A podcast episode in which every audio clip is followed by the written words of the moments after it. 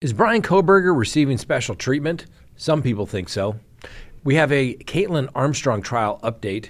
Sam Bankman Fried's parents visit him post trial. Does Colorado have a DNA analyst problem like the Massachusetts crime lab scandal, which led authorities to dismiss tens of thousands of drug cases and convictions? And then finally, our dumb criminal of the day. Let's talk about it.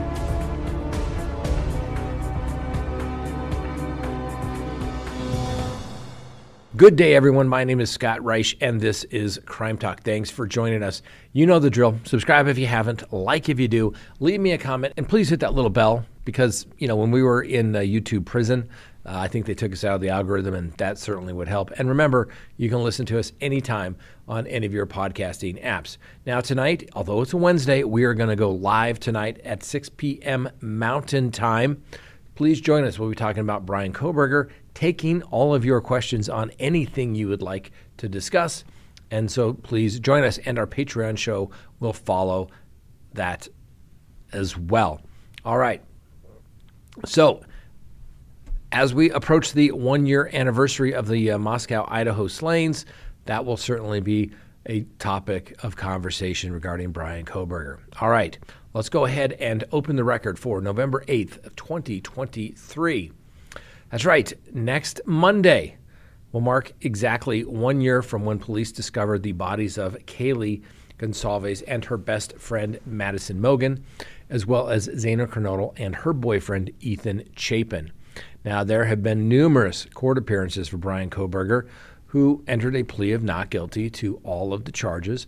And when Bryan Kohberger appears in court, he is dressed out like he's going to a job interview. Pretty unusual. Well, Kaylee Goncalves' mother, Christy, says that uh, Kohberger's behavior and dress in court absolutely makes her sick. She said, quote, It makes me sick that he sits there in his suit and he sits there and taps his little hands. She also noted that uh, she's a little shocked and disgusted that Kohberger is not in handcuffs or shackles when he goes to court, or he's not in his little orange suit. Now, Kohberger initially attended hearings in a uh, traditional orange jumpsuit, but shortly after that, he began wearing a suit and tie to all of the court appearances. Now, obviously, that has to be approved by the court. Now, the Goncalves also represent that they believe that Kohberger has been given five suits, video and computer um, access in the jail, as well as special treatment to including his uh, vegan meals while in custody. Now, Let's mention this briefly.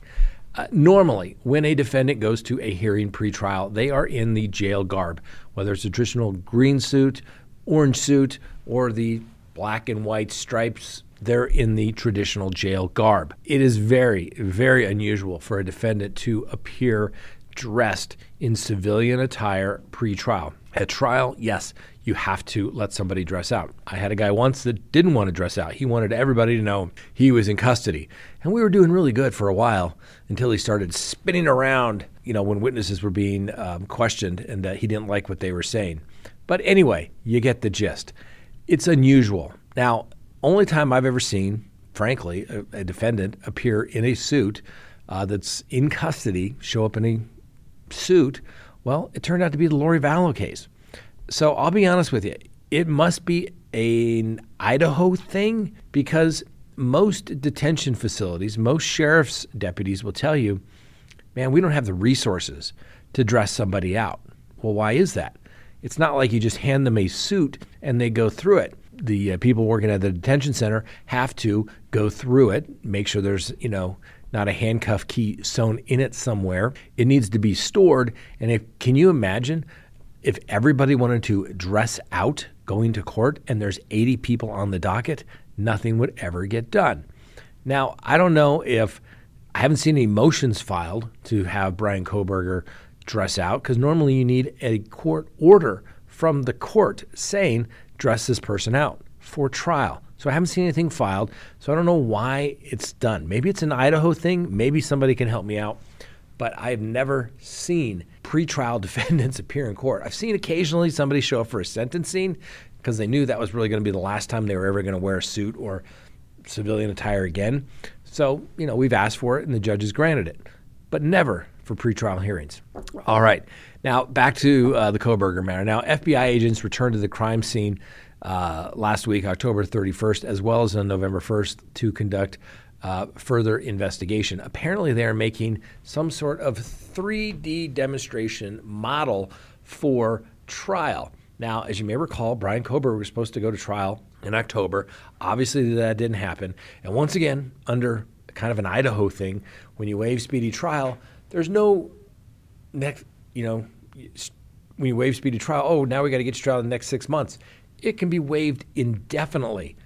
Now, I understand it's a death penalty case, but a year has passed. Somebody needs to get this case going because, one, the public, the family, the victims, everyone needs resolution in this case, as does Bryan Kohberger and his family as well. And remember, I think one can argue that the state, in this case the state of Idaho in the Bryan Kohberger matter, has just as much right to a speedy trial as does the defendant. Something to think about.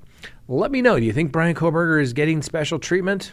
We'll tally up uh, the answers and let you know tomorrow. Next on the docket, our Kaitlin Armstrong trial update. That's right, the murder trial for Kaitlin Armstrong. She's the woman accused of shooting the uh, pro cyclist uh, Mo Wilson on May 11th, 2022, continues. And today, the uh, district attorney showed video footage of the victim from hours before she was killed. Now, the owner of the restaurant across from Pool Burgers began testimony Wednesday about surveillance video near uh, Wilson and Strickland, Armstrong's now former boyfriend, as uh, Wilson and Strickland spent the afternoon together on May 11th. Now, Detective Richard Spittler took the stand on Monday, but was back uh, during his testimony today uh, to continue, and due to a scheduling conflict for uh, the detective. Anyway, his testimony uh, will resume from the point it left off uh, another time. So far as he's addressed his work the night of Wilson's murder, as well as questioning of Armstrong's former boyfriend, Colin Strickland, the following morning. Now, during the course of his official interview with uh, Mr. Strickland, uh, Detective Spittler determined Armstrong needed to be brought in for questioning. Now, Spittler said that was due to the combination of learning of the black Jeep with the bike rack at Strickland's house belonged to Armstrong and the knowledge he gained during the interview from Strickland that there were guns inside the home.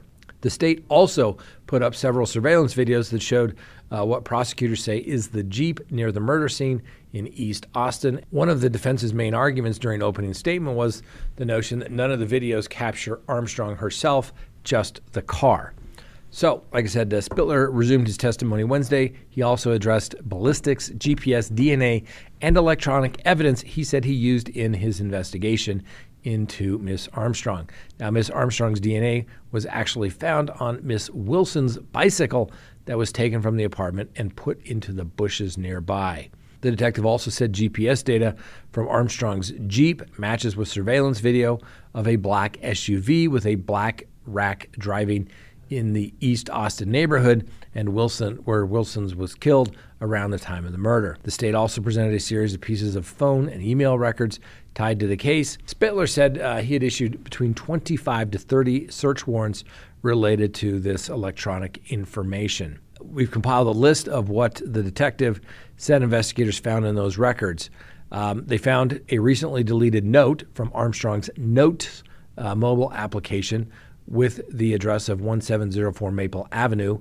Wilson died at 1708 Maple Avenue.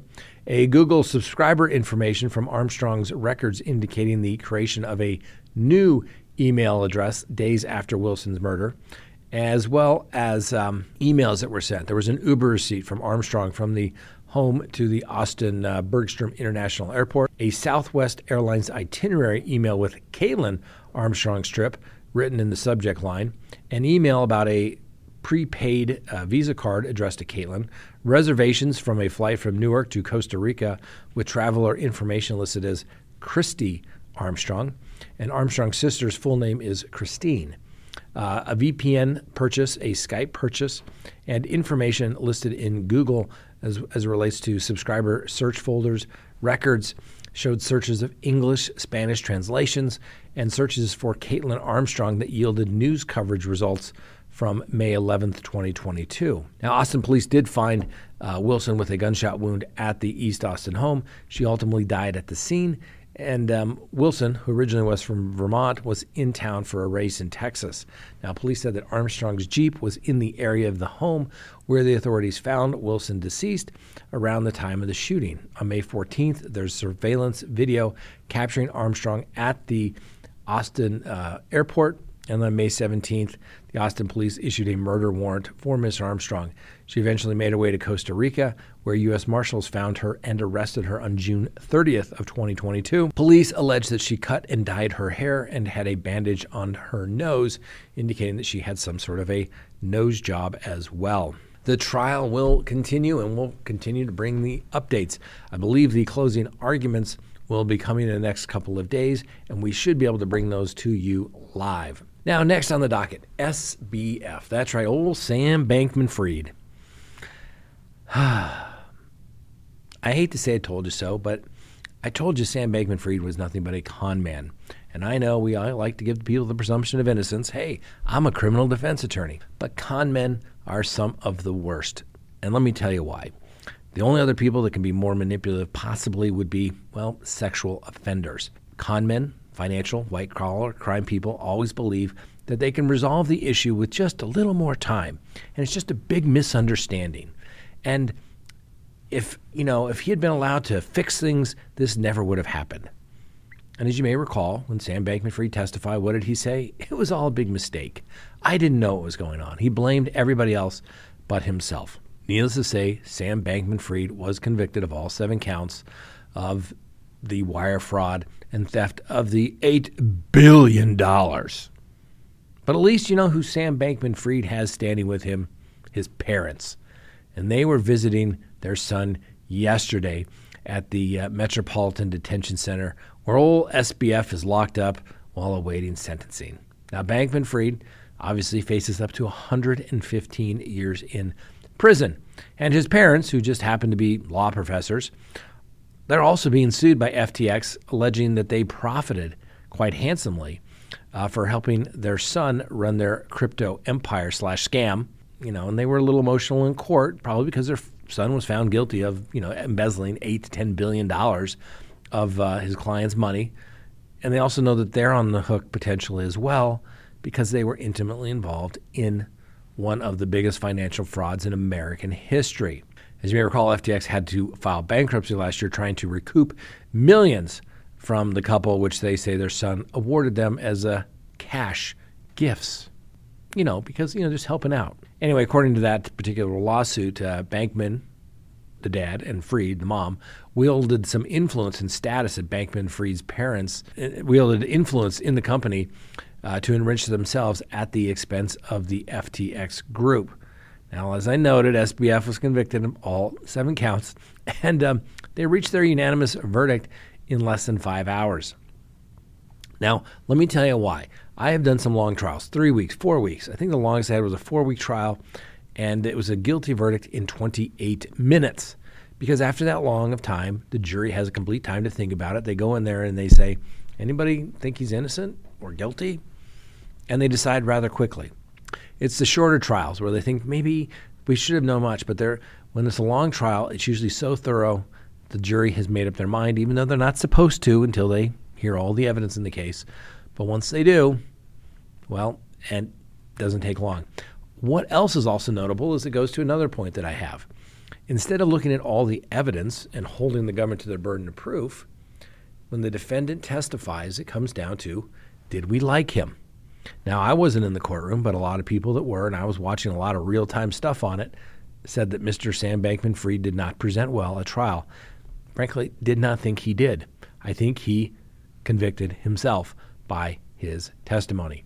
And also, when you get up there and they completely reject the testimony, sometimes a judge will punish you in the sense in federal court by going to trial because you don't get your acceptance of responsibility points. But they're not going to really hammer you for making the government prove their case. It's your constitutional right. But when you get up and you basically lie, as the court noted, Mr. Sam Bankman Fried had some interesting answers. He's going to get whacked. Do I think he's going to get 115 years? No, but I think he's going to get whacked pretty big. Now, Mr. Sam Bankman Fried's attorney um, states that uh, he maintains his innocence and he will continue to fight the charges vigorously against him. His uh, sentencing is now set for March of next, next year. Obviously, we'll continue to uh, bring you updates as they develop on old SBF, and we'll see what kind of sentence he ultimately gets. Next, does Colorado have a DNA analyst problem like they did in Massachusetts? Remember that? Remember they had that lone analyst that was analyzing drugs, maybe using a little bit, not testing stuff? Yes, irregularities in their procedures. Tens of thousands of cases were dismissed because of her involvement in all those cases. Well, guess what? We don't know for sure. We're not accusing of anybody of doing anything wrong, but a longtime DNA scientist here in Colorado is facing a criminal investigation over anomalies in her lab work. And guess what? She has testified in court as an expert at least 500 times, including in some of the state's most high profile cases. In at least 370 of those cases, she testified as an expert in forensic DNA. So, yesterday, the district attorneys across the state were beginning the process of trying to figure out which of the cases that Yvonne Missy Woods had worked on and testified during her 29 years at the Colorado Bureau of Investigation. And in full disclosure, I've had cases where Miss Woods has testified as it relates to DNA in some of my cases. I am certainly going to be very interested in seeing what the result of this potential criminal investigation may lead. So, what happened? Apparently, the CBI, the Colorado Bureau of Investigation, acknowledged the discovery of problems with some of her work and announced that she was no longer employed there and was subject to both internal and criminal investigations. Now, an attorney for Miss Woods said that she has been a loyal, dedicated, and well respected forensic scientist within the Colorado Bureau of Investigation for close to 30 years, and that she would continue to cooperate in the inquiry.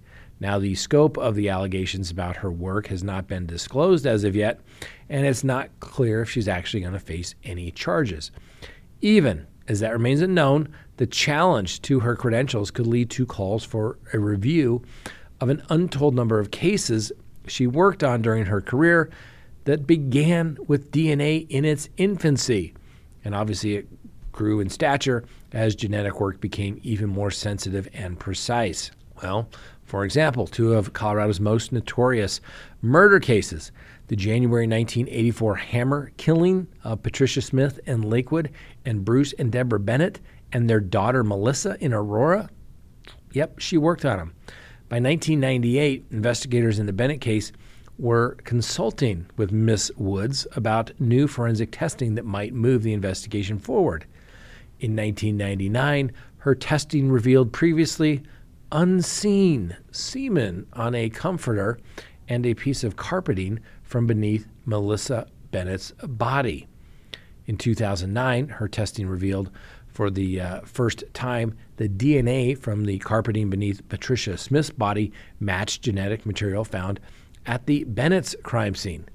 In 2018, after a DNA hit identified Alex Christopher Ewing as a suspect in those two cases, it was Miss Woods who conducted the tests that confirmed his genetic profile matched the one found at the two crime scenes. She testified in both of his trials, and Mr. Ewing was convicted in both and is serving consecutive life sentences. Now, I don't know where this is going. I really don't. My interaction with Miss Woods has always been very polite, very professional, and if something were to be amiss, uh, it certainly wasn't anything obvious that uh, anyone obviously picked up for the last 29 years. So, what does it mean? I don't know. We're not accusing anybody. We're not throwing pointing fingers. Everybody's given the presumption of innocence, but needless to say, something took place where she was terminated from Colorado Bureau Investigation, and they're looking into it, and it's going to raise questions. And it means a lot of cases that were probably lock solid because of DNA evidence may now come back in question because of Miss Wood's work product that she produced in some way. I don't know exactly what it is. But this also raises another issue in that a lot of times people, juries, really rely upon, well, there's DNA evidence. It must be accurate.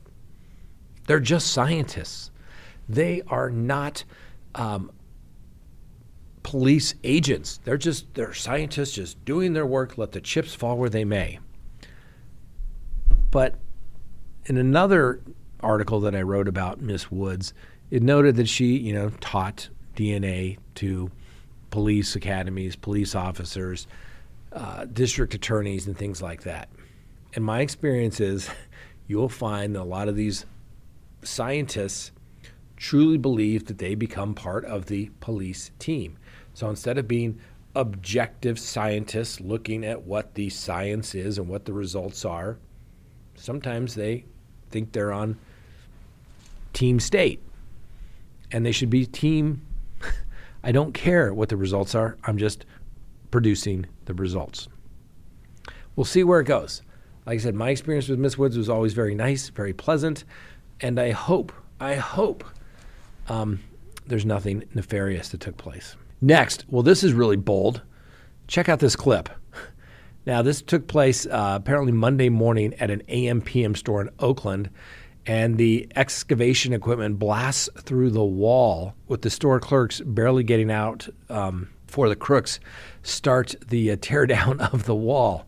Now, the shop glass was apparently bulletproof, but guess what? Um, couldn't stop the backhoe. Now, after getting the uh, claw of the backhoe through the wall, the machine then goes after the ATM machine inside. Eventually, the thieves in question put a chain around the ATM machine, and, uh, well, they're off. Apparently, there's about $70,000 worth of damage to the uh, property there. And of course, when the police arrived, the backhoe was still there, but the alleged um, suspects and the safe were gone. Bold Bold, ladies and gentlemen. And then finally, our dumb criminal of the day.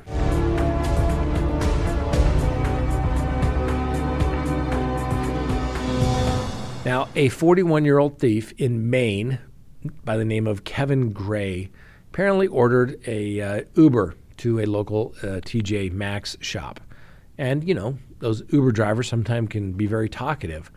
So he was blabbing to the uh, driver about how he was going to, well, rob the place. So the robber, the Uber driver, uh, dropped him off and um, called the police. The police identified the passenger as Mr. Gray, in addition to being a suspect in a uh, crime committed the previous day, they saw that he had warrants for his arrest as well. When they saw him exit the TJ Maxx and approached him, there was a small foot chase, but they caught him and he was arrested. Now, Gray had um, several uh, sets of prior conviction and bail bond conditions barring him from several businesses in the area. Can you guess why? Uh, that's right thefts from those stores. He is uh, facing charges in relation to the theft as well as possession of drugs, failure to appear on warrants, and other violations of his release. Mr. Gray, you're a dumb criminal of the day.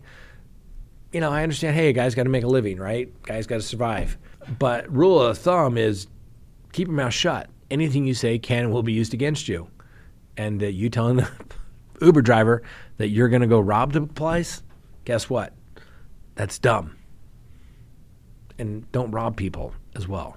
All right, Mr. Gray? All right, thanks for joining us. Hope you enjoyed the show. We'll see you next time on Crime Talk.